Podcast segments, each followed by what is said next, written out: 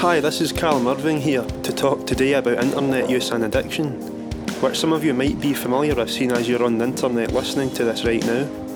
Today I'll be talking to a fourth year psychology student, Catriona, about internet users and addiction. Catriona is currently in the process of writing her dissertation which surrounds the topic of internet use and individuals that are likely to use it.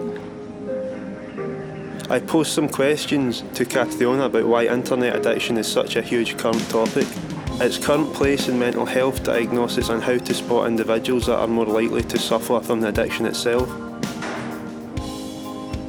This is what Catriona had to say.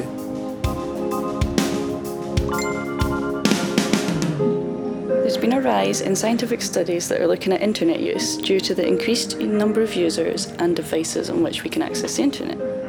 In the past 10 years, internet users have increased by over 2 billion, and on average, people spend around 6.2 hours a day accessing the internet. Due to this massive rise in internet use, internet addiction has become a much larger problem. And some psychologists have suggested that internet addiction should be classified as a diagnosed mental health disorder. As with all mental health disorders, it's necessary to understand the types of people that are more susceptible to suffering in order to aid treatments.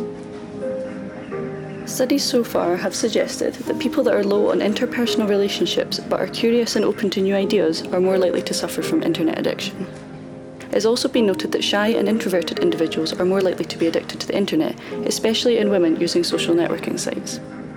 This makes sense as it implies that people that don't have the communication skills to interact with others on a day to day basis take to the internet in order to interact. The most predictive trait in internet use and addiction is high levels of neuroticism, which are often associated with anxiety. Unsurprisingly, it has been shown that anxious individuals are more likely to suffer from internet gaming addiction and are less likely to upload photos to social networking sites. However, anxious women are found to be more social on the internet.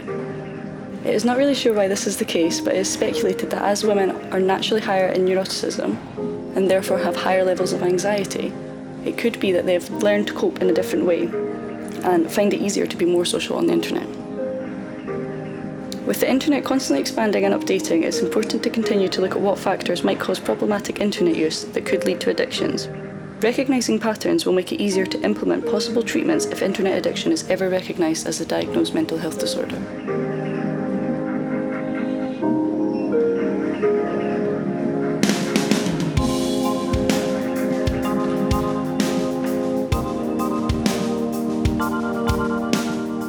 Also, today we are talking to a possible internet addict herself, Natalie. Just a teenager, Natalie grew up surrounded by the ever growing society of internet users. So, Natalie, do you think you're addicted to the internet?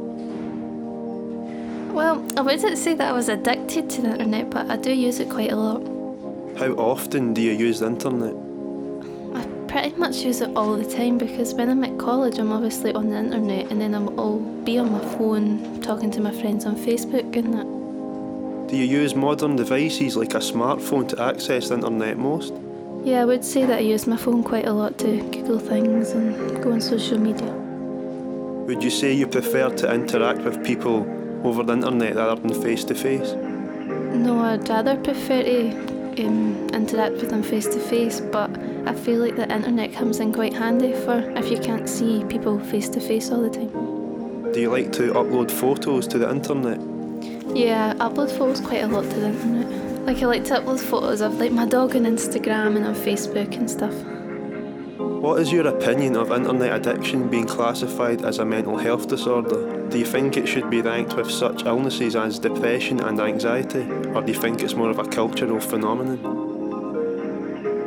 I think that it shouldn't be classed as a mental health disorder because I do think it is a cultural phenomenon because like it's worldwide now like technology is like way of life now. So I feel like everyone is pretty much in a way addicted to the internet because everyone mainly uses it all the time. As we have heard, the internet has become a massively talked about subject, and even from just talking to one individual about her internet use, it's evident that the patterns mentioned by Catriona are definitely clear. Thanks for listening.